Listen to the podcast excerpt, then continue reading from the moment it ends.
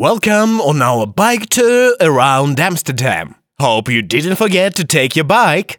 You are standing on the bank of the river IJ. A quaint name, isn't it? Well, it comes from an obsolete Dutch word which means water.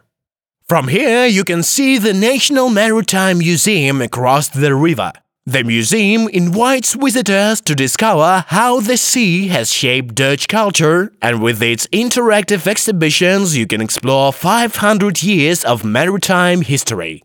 You probably have already noticed an old ship moored at the museum. It is a 18th century Dutch East India Company vessel called Amsterdam, which was used as a cargo ship. This boat is actually a replica. The original one was wrecked during a violent storm on its way to the Far East in 1749. Hop onto your bike and ride along the canal across the street. Then turn left at the second bridge from here and cross the canal.